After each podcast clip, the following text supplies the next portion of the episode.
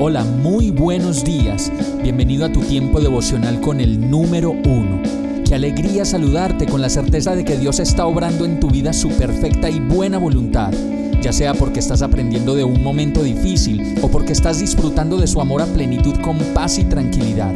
Llegó la hora de tomar tu Biblia, pues de seguro Dios te va a hablar, te va a reconfortar y lo mejor de todo, te va a dar las respuestas que estabas buscando. ¿Qué esperas? Vamos, súbete de una vez en este pequeño pero eterno vuelo devocional con destino al cielo.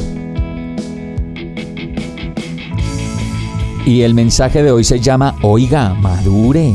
Primera de Corintios 3:1-4 dice, Yo, hermanos, no pude dirigirme a ustedes como a espirituales, sino como a inmaduros, apenas niños en Cristo. Les di leche porque no podían asimilar alimento sólido, ni pueden todavía. Y yo creo que una de las características más comunes, tanto en hombres como en mujeres, es la inmadurez. Y eso lo sabemos porque muchas personas en alguna época de la vida nos han dicho, oiga, madure. Y cuando nos dicen eso, sabemos que aún hay muchas áreas en las que tenemos que aprender, madurar y salir adelante.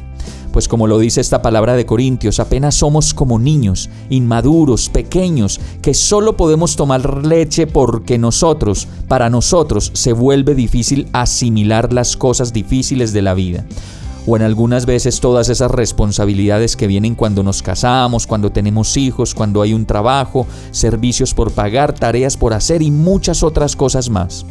Por eso notamos que muchas personas, cuando hablan con nosotros, lo hacen como si estuvieran hablando con un niño, porque incluso para nosotros mismos esas áreas de la vida que nosotros solo conocemos, sabemos que aún no han madurado ni han crecido y sabemos que son áreas en las que podemos ser zarandeados por el viento y por las olas de la manera más fácil e imprevista. Hoy es un buen momento para entregarle a Dios todas esas áreas de nuestra vida en las que todavía nos sentimos indefensos, sin respuestas, perdidos y débiles, y un buen tiempo para comenzar a aprender en la escuela de Dios nuevos ejercicios que nos permitan madurar y comprender el propósito de Dios para nuestras vidas. Vamos a orar. Señor, enséñame, muéstrame y guíame por el camino de la seguridad que solo tú me puedes llevar.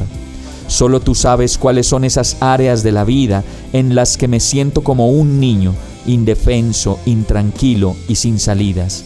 Dame la seguridad que necesito, la fe que necesito y la determinación que me hace falta para avanzar hacia ti, para descansar en ti y ser la persona que tú creaste. Te necesito, ven a mi vida, ayúdame a madurar de tu mano y a ser la persona segura que quieres que yo sea.